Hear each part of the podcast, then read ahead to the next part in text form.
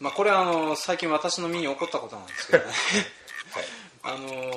まあえーとですね、ちょうどスイートコーンの、えー除草剤でゲザンノゴールドというふうな薬剤がございまして、まあ、私それを、あのーなんか使って、えーとまあ、大体あのスイートコーン植え終わった後で大体2容器から3容器ぐらい、まあ、もっと早いかな、まあ、そうなる、まあ、発芽する前とかでも巻けるんで、まあ、土壌処理剤を巻いてたりしてたわけなんですよ。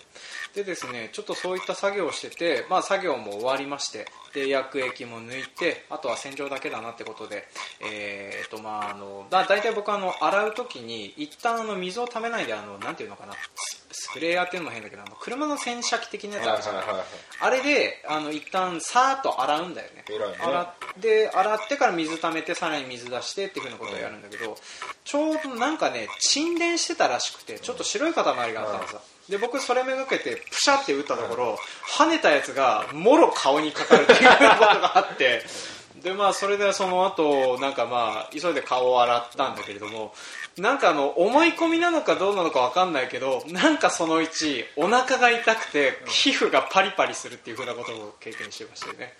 まああのなんていうのそういうね農薬に関する自己的なものっていうふうなのはあのまあ我々仕事をしてるとよくやっちゃいますね。でまああのそんなに重篤なことにはならないんだけど僕がよくあるのは体にかかるっていうね。あと液が反射してもうなんか体なんか皮膚に当たるとかね、まあ、そういうふうなことが多いんですけれども、まあ、あのちょっとこんな感じでですね今回あの本当にあった怖い話農薬編というふうなことであの、まあ、例年あのなんていうの農作業機の事故っていうふうなのが結構取り扱いましたね、はい、取り扱ってたんですけども、まあ、あの農業者のあが関連するあの農薬の中毒症状を起こすような状況っていう風なのがどんなのがあるのかとか、はい。まあ、ちょっとあの実際に農水省に上がっている事例を通してちょっといろいろ考えて、えーまあ、これからのシーズンってまあ農薬使うよね場所だしね。う。ん、殺虫剤しかりとかなんかそういう風なしかりでいっぱいありますので、まあ、そういう風なのの注意喚起も含めて、えー、とやっていこうかと思います。というわけで、えー今回も参りましょう。せーの。バカ農業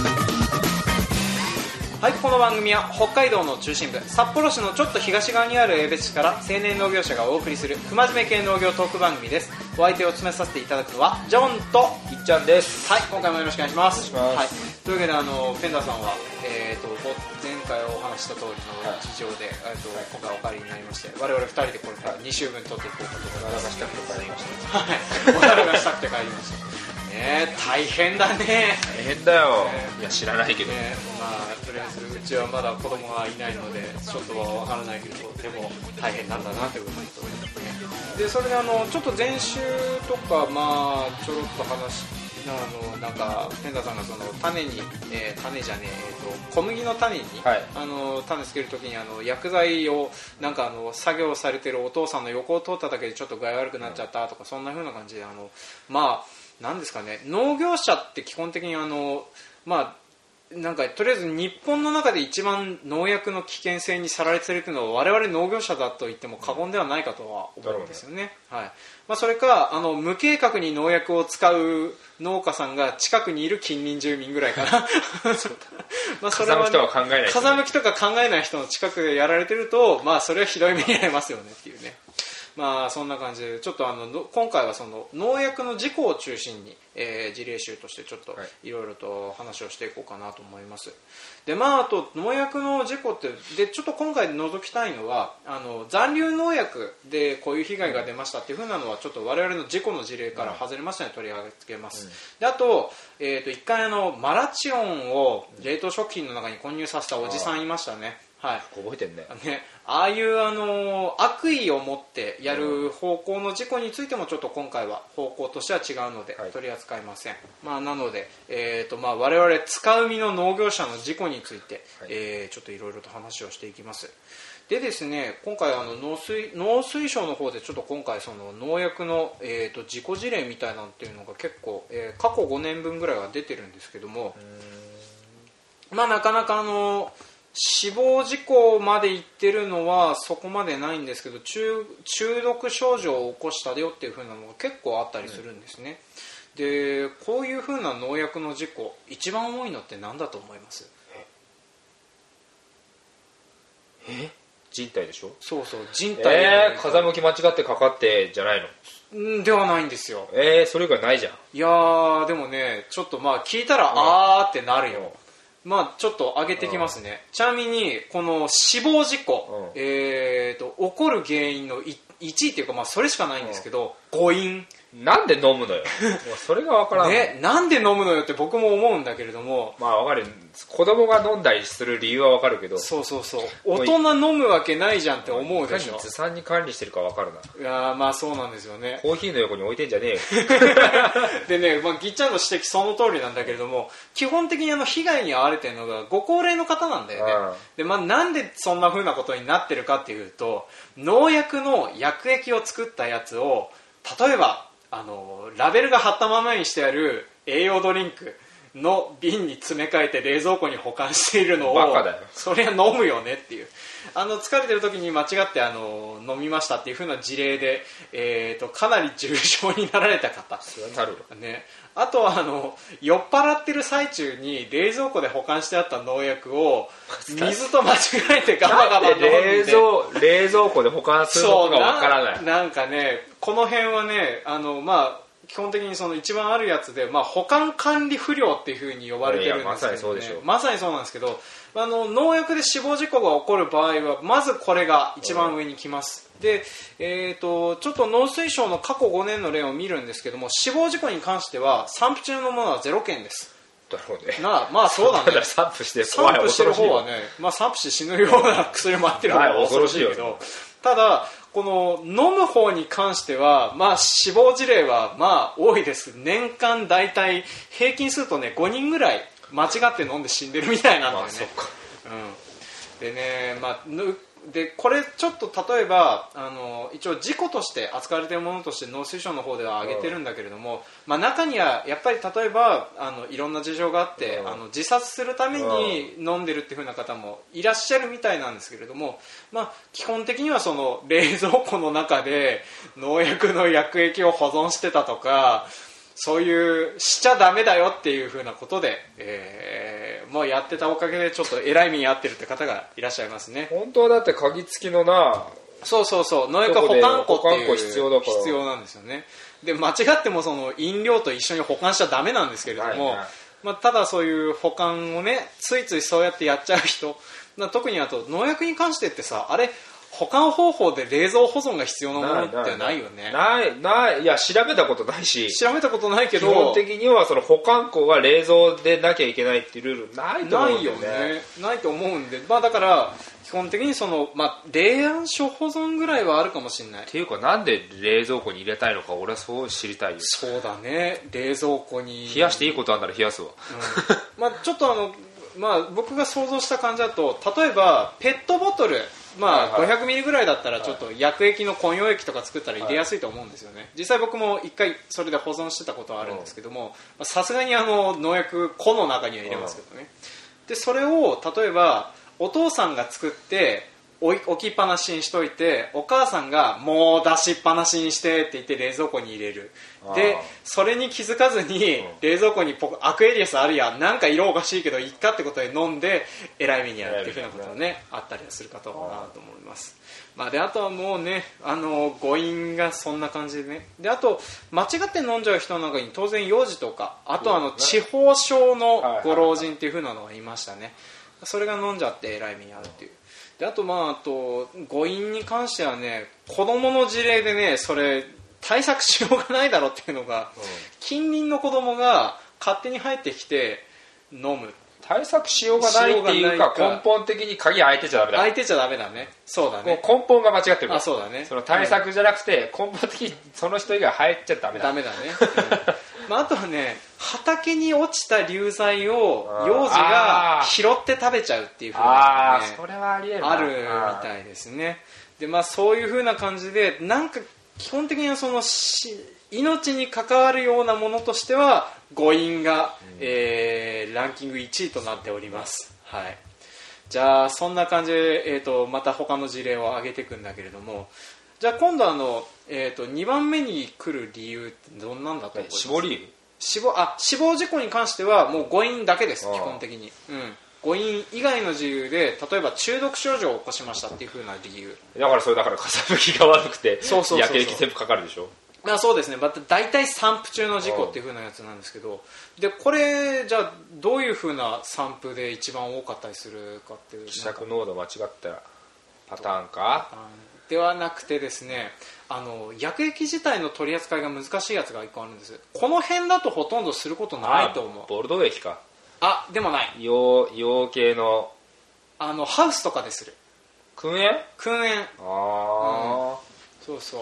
えーとですね、特にあの農水省の方で、えーとまあ、この作業事故の事例としはいはて一番、2番目に多いのが、まあ、作業管理の不手際っああていうふうに言われるものです燻ね煙ねあれ使ったことないわ、まあ、うちも使ったことはないんですけどこの土壌燻煙剤というものがございます、まあ、何をするかというとあ土壌燻煙剤。あガス発生するやつか。そうそうそうそう、はいはい分かった。だからあのなんか、まあ、僕ら大体使うのが多いのは水溶液を、ね。あのまあ水に溶かして水に溶かして散布することが多いんですけど土壌燻煙剤っていうのはもうなんていうのあの煙が出てくるやつ。分かる分かる。だから煙自体が吸うとまずいやつなんで、まあ、取り扱いがすごく難しい,、難しいんですよねで大体あの毎年これが起こってるみたいなんですよね、まあ、どんな風に起こるかっていうとまず例えば被服の失敗穴が開いてたりとかああそこ穴が開いてるから塞がなきゃって言って不用意に開けたところから吸ってしまって中毒症状とか、まあ、あとはあの被服が甘かったおかげで少しずつ漏れて近隣住民に被害っていうのがあります、恐ろしいな。恐ろしいな。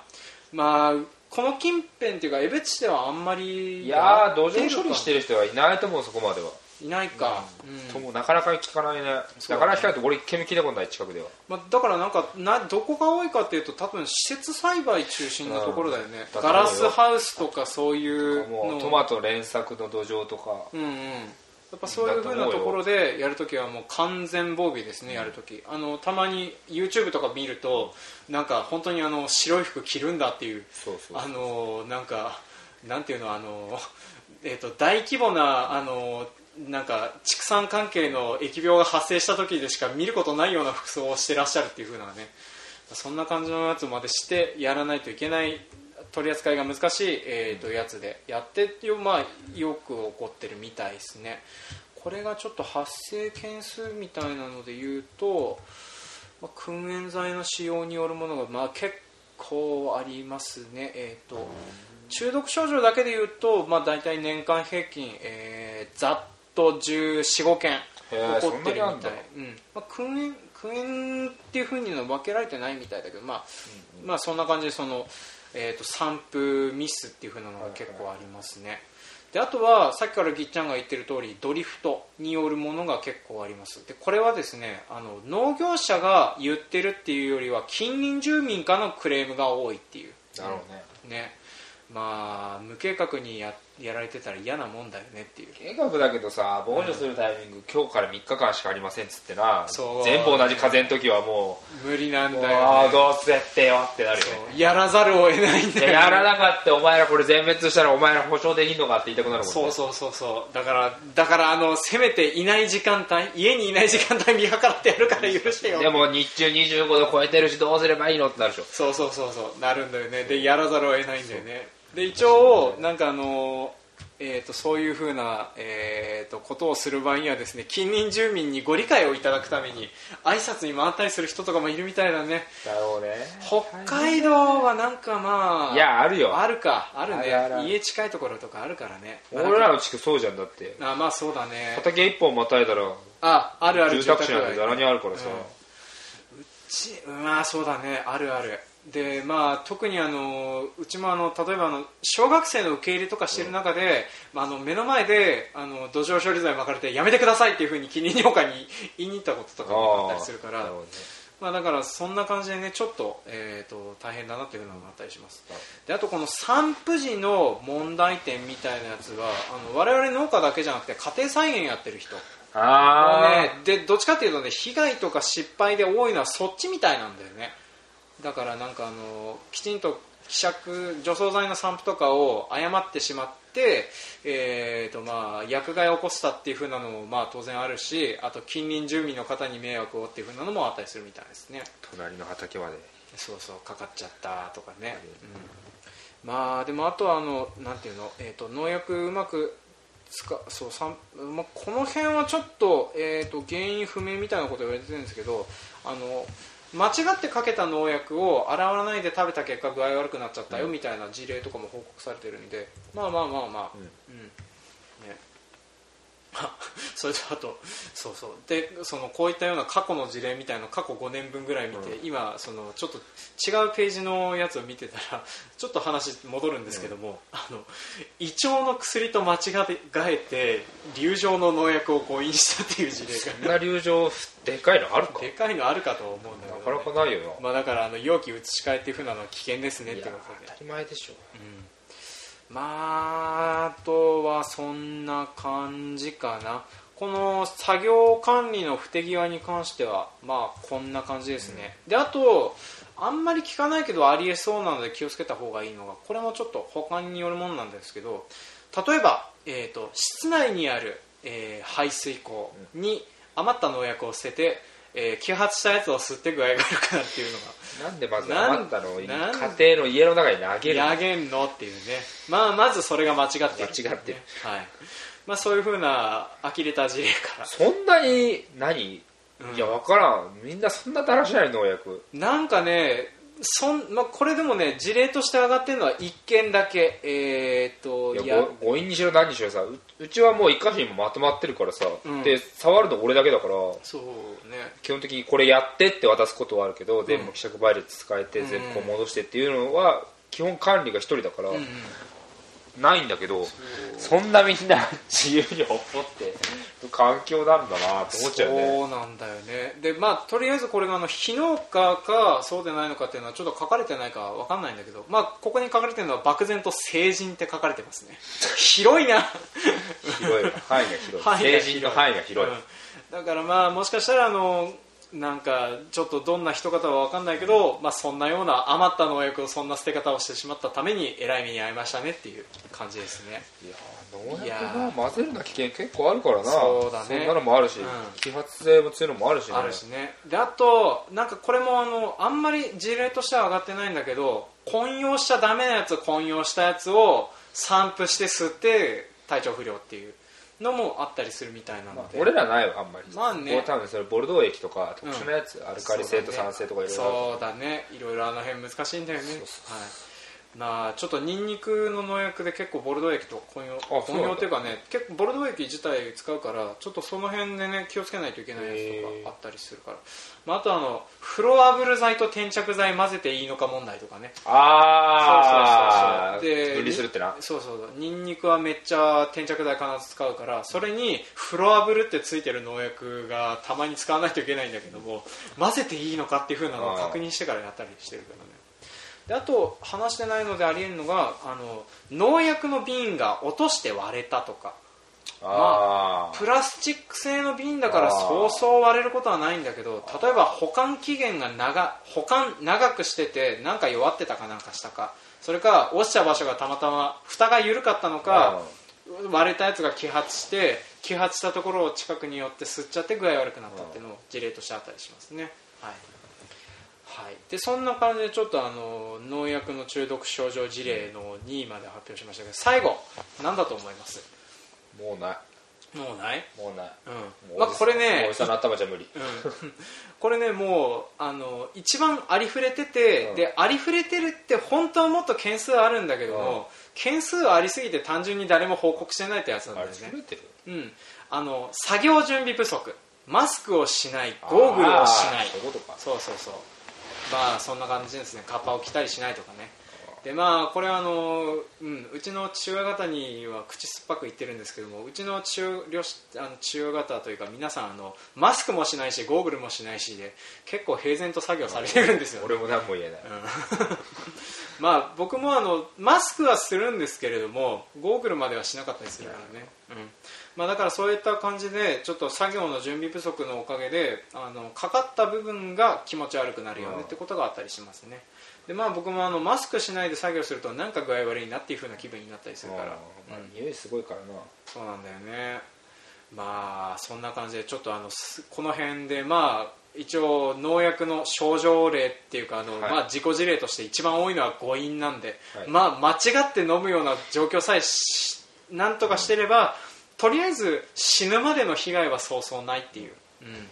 まあでもあの土壌クエン剤とかはね結構重症化してる例があるからね。あれはね分からんよね、分からんね。結構危険そうだね、うん、であとはまあ大体軽症で済んでるみたいなやつですね。ちょっとそれ以外のやつであの重症になってるやつとかはまあ基本は燻煙剤ですね、まあ、燻煙剤がやばいぐらいで。あとは大体軽症から中軽症ぐらいで、えーなんとかなるっちゃなるんですけどもまあ皆さんあの結構体に、えー気をつけて、まあ、あの やるときはねいろいろちょっとやっていこうかと思います。で最後、えー、とマイナー事例ちょっと挙げていきます。マイナー事例というかあと人間以外の事例ね。はいはい。はい。でまあ農薬っていう風なのは、まあ、基本的にあの、まあ、動物とか植物とかに影響を与えるものですので当然他の動物にも、えー影響を与えることがあります。でまああのこの辺は毎年発生しているやつなんですけれども魚類の死亡。うん、これはあの河川に余った農薬の液が流れ出した結果魚類に悪影響が出ていることがありますと。で事例が報告されるんですけども農薬が一因と言われているっていうふうなだけでとどめております。であと,、えー、とよく聞くのがミツバチの死亡、うん。これはあの大量に死んじゃうことがあるらしくて、まあ、因果関係よく分かってないんですけど、まあ、多分なんかどの薬剤かっていう風なのとかはなんかいろいろとあ報道とか出てたりしますね。で、えーここからさらにマイナー事例なんですけれどもえーっとどんなのあると思いますかって聞いても無茶ぶりだよね。いや全然わかんない。全然わかんない。でねこれねマイナー事例でちょっとちらほらあのまあ各年で12件起こることなんだけれども飼い犬の死亡ペットの死亡っていうのがあります。へこれはあの農薬による死亡なんだけどこれはあの完璧に農薬の目的外使用が原因で亡くなっちゃってるんだけども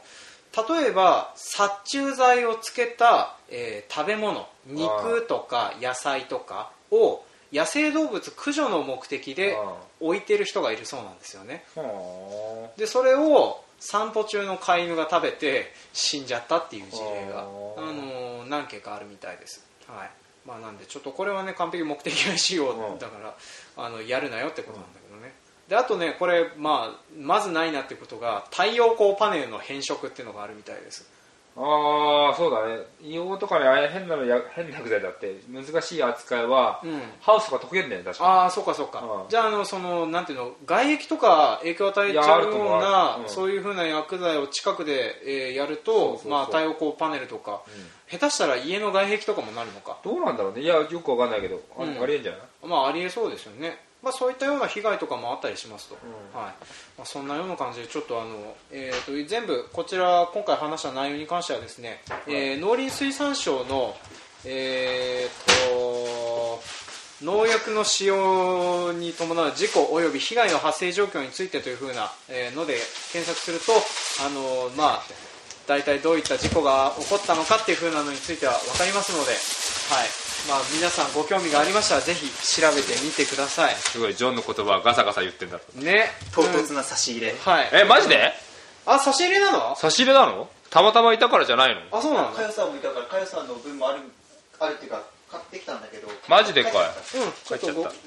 あの急遽細川君が、えー、と前回過去回細川君初参戦初参戦でもないな。参戦23回参戦した頃で細川君って名前が定着した頃の回を配信してたので、はい。へえ細川君。はい、呼びづら。が急に来て、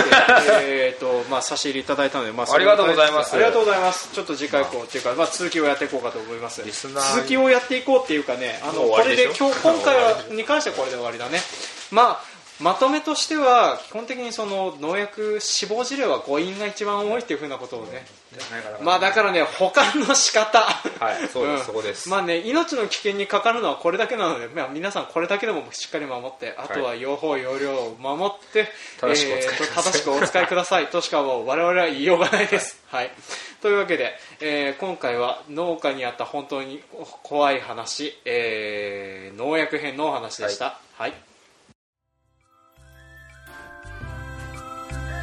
はい、今回も聞いてくださいましてありがとうございましたありがとうございましたはい、当番組では感想、コメントを募集しております。メールアドレス、バカ農業 .gmail.com までメールをいただくか、Facebook ページ、ブログ、Twitter などでのコメントを募集しております。えーと、トークテーマ、えーの投稿に限り、えーと、まあ、あの、着払いかと、はいえー書いていただければ、はいえーと、まあ、トークテーマ採用された暁には、えー着払いで何か届くというシステムを最近採用してございます。恐ろしいシステム。はい、まあなのであのもしよろしかったらちょっとあのあの話してほしいことがなどありましたらちょっとそういう風な感じでちょっとお送りいただけると嬉しいです、まあ、それからあの別に何もいらねえけどトークテーマはこれについて話してよという風なことがありましたら、まあ、当然送っていただいても構いません、まあ、それから感想コメントなどを普通に読んでいただければこの場で紹介させていただきます、はい。まあ、そんな感じでですねちょっと前回読むべき内容に関してはザザザッと取り上げてしまいましたので、えー、と前週であのミッチーさんから投稿いただいてたあ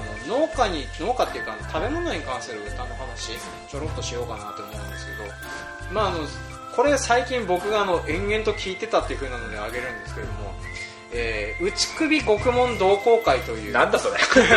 っていう、まあ、あの何番なんかヘビメタっぽい人方いるんですよね。でこの人方が歌ってる「日本の米は世界一」っていう歌があるんですけどえこれがですねあのちょうどあの北海道だと朝5時ぐらいってさあの深夜の映像を流してテレビのその日の天気のニュースを出してるーはい。ような状況になっているのとあと夢チカって言って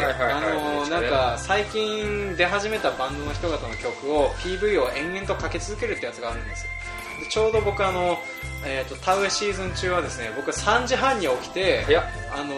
安全な運転をするために大体その起きる時間を作ってるんですよ。でその1時間ぐらいダラダラしてるんですけどその時間帯に夢近に流れてる中で延々と耳に残ってたのがその内宮府国門同好会の やつがね耳に残る感じでね聞けてたのでね、まあ、ちょっとあの歌詞とかその辺のことに関してはこのポッドキャストはうるさいのでできないんですけれども、まあ、皆さんよかったらちょっとあの Facebook ページの方に僕はあの確かねあのリンク貼ってたと思いますのでちょっとよろしかったら聞いてみてください、はいまあ、あのそんなにねあの米について歌ってるかというとそんなんでもないんだけれどもなんかテンション上がるよって。えーう田植えシーズン中に聞いてたから田植えシーズンのあの応援ソングっていう風なことに一方的に僕が認定して聞いてたよっていう話聞いてました、はい。まあ、そんな感じでちょっとあのなんか農農業に関する歌っていうかねあの食に関する歌みたいなのを思いついたのがありましたらちょっとここで話したりとか。あとはあの関係ない話を今度でまあつうかまあいい感じの時間取ったので、はい。この辺で締めとこうかなと思います。はい、まあ、というわけで、えー、と今回も長々と聞いてくださいましてありがとうございました。ありがとうございました。はい次回もお楽しみに